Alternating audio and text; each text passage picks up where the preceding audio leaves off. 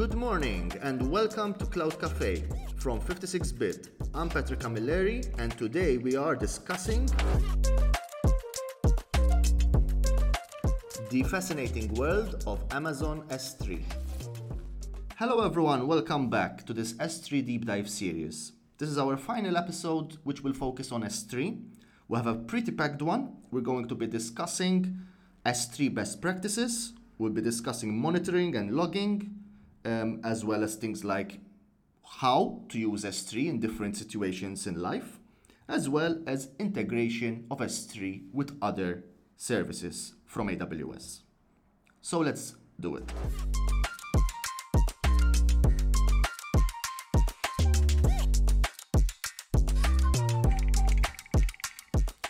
Whatever you're doing on AWS should be monitored and logged, meaning there is a trail of information showing you how and when something is being used, whether that is a backend system, whether it is a database, or whether it is static data on S3. You should switch on monitoring and logging. When it comes to S3, it is very easy to monitor and log who, when, and how your data is being accessed. You can even log things which identify whether you have personally identifiable information, PII we call it. These things will improve the data that you have in front of you, allowing you to make decisions of how to improve things like cost optimization, performance, security, etc. There are multiple options to monitor and log S3. The most basic one is switching on what is called server access logging.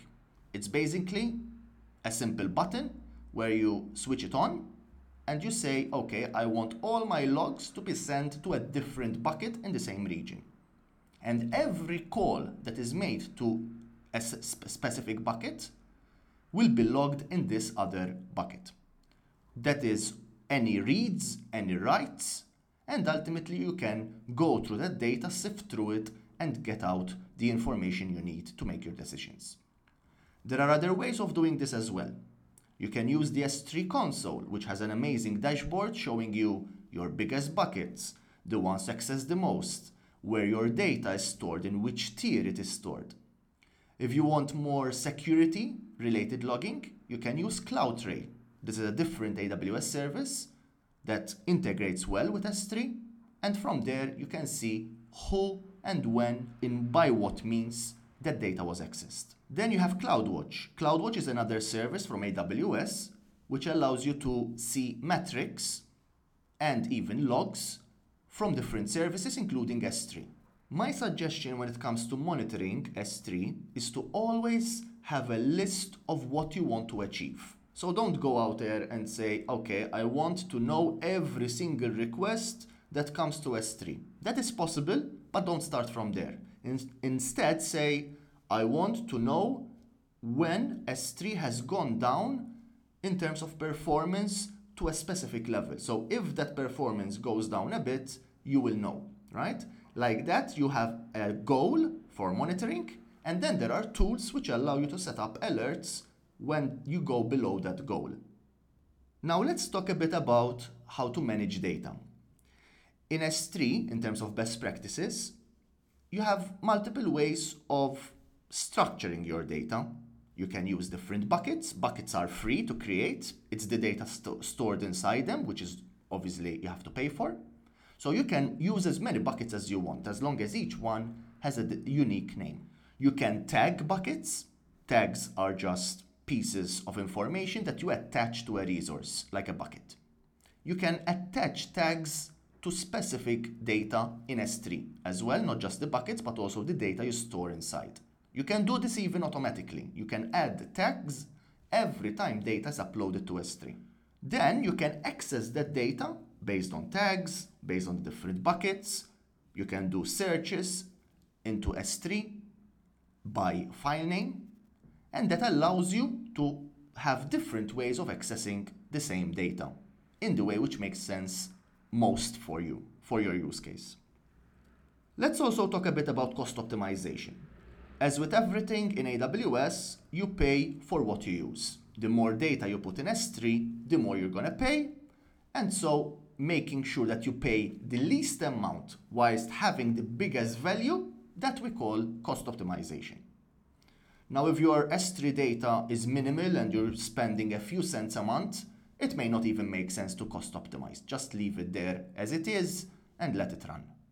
But once you start increasing that spend into the hundreds, into the thousands, tens of thousands, at 56bit we have clients with hundreds of thousands of dollars per month spent on storing S3 data. Once you get to that, to that level of cost, cost optimization becomes essential to reduce those, the cost whilst leaving the value as high as possible. What can you do to decrease costs yet leave that value high? One thing you can do is analyze. Using monitoring and logging, you can start getting a good picture of where your data resides, in which region, in which buckets, and in which tiers are being used per bucket. So for example, if your data is in the standard tier and you are not accessing it all, you're only accessing 10% of it all the time, the rest you're accessing it once a month, then the rest, make sure that you put them in a different tier, like S3 infrequent access. Maybe you can move some data to the archive tiers. There are today options to retrieve archive data in milliseconds as well, so it's not always an issue about retrieval time. You need to ensure that the data is in the right tier. And you can do this automatically using the intelligent tiering. You can do it automatically using lifecycle policies, which we discussed before. That's probably the biggest one where you can cost optimize, making sure they are in the right tier. But then you have also the element of networking. Moving data around from one region to another might cost a significant amount. Sometimes it is cheaper to move data to a different region using S3 cross-region replication than actually accessing that data directly from a different region from your application. My suggestion here is to always monitor your costs, ensure that you're not saving data which is not required, ensure the data is in the right tier, and when monitoring, you can get good information on how to proceed and improve on how to cost optimize. In AWS, the real power comes from integrating multiple services together. We see it like a puzzle, where you have multiple pieces which work well on their own, but once you join them together, it really becomes magical. S3 can integrate with a lot of services. There might be integration which is out of the box, which you don't have to do anything except switch that feature on. There might be integration which you might have to work a little bit more for it, using, for example, AWS Lambda.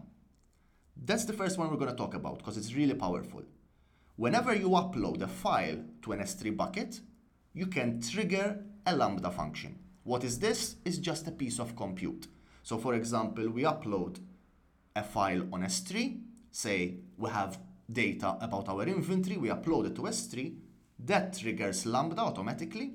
Lambda goes and processes that file and saves that data into a database. Now you could do this with a server, but the server will always be switched on. So to reduce price, to reduce costs, that means cost optimize, we trigger Lambda instead of using that server. And Lambda, you pay for what you use to the nearest millisecond. So every time you upload that file, you are using Lambda, but no more than that. And I can assure you that if you do this 10,000 times a day, the cost will be in the cents, literally very, very little cost. Then you've got integration with other services, things like CloudFront, which is a CDN, a content delivery network. This allows you to cache the resources, the data in S3. It allows you to save it closer to your customers and leave it closer to them so they can access it faster. You've got integration with Redshift. Redshift is an AWS service which is a data warehouse. This allows you to run queries on the database in a more structured manner than you would do it just with S3. There is integration with IAM. That's the service which allows people to access your data or blocks them from accessing the data. It's the authentication and authorization service of AWS. This is used throughout AWS, including S3. You can go very deep and have very specific policies allowing or disallowing people and applications from accessing your S3 data. Then there is S3 transfer acceleration. This integration allows people storing data away from the S3 region and allows them to upload to S3 using faster methodologies, using SCDN basically, using CloudFront. When uploading, they will upload in a faster way because you're using the AWS global network rather than the public internet. Now let's talk a bit more about how you can use S3 in day to day life. We can use it as a digital library, right? That's the first case study where you have a library of digital resources, of data. Now, how that library is accessed, it's up to you. You can make the, pub- the bucket public so people access it directly. You can make it available to an application to access that library. You can then stream that data out to users. So if you have videos stored on S3, you are streaming it through, for example, CloudFront or other methodologies, and it becomes a streaming service. You can use S3 as a simple static website. Websites have a lot of different forms, but there are technologies like React and Angular and Vue, which are known as static websites. These run on the browser, they don't require a server.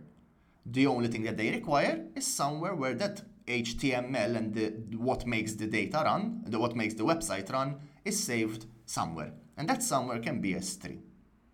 Then with the integration with CloudFront, you can cache that front end, that static page or pages, you cache them um, near the users where they are in the world.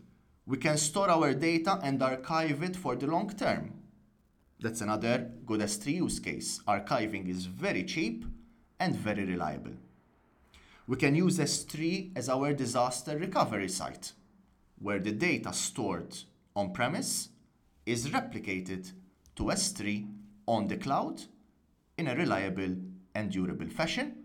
And then that's where really you can use cost optimization to reduce the price of your disaster recovery site. In general, anything, any data which is considered static, which doesn't change that much, then you can use, or rather, you should use S3. And with that, we are going to conclude our S3 deep dive series. Thank you for joining us throughout this exploration. Please do join us again for our upcoming episodes. We will delve deeper, we'll discuss a lot more about other various cloud topics. Until then, happy cloud computing.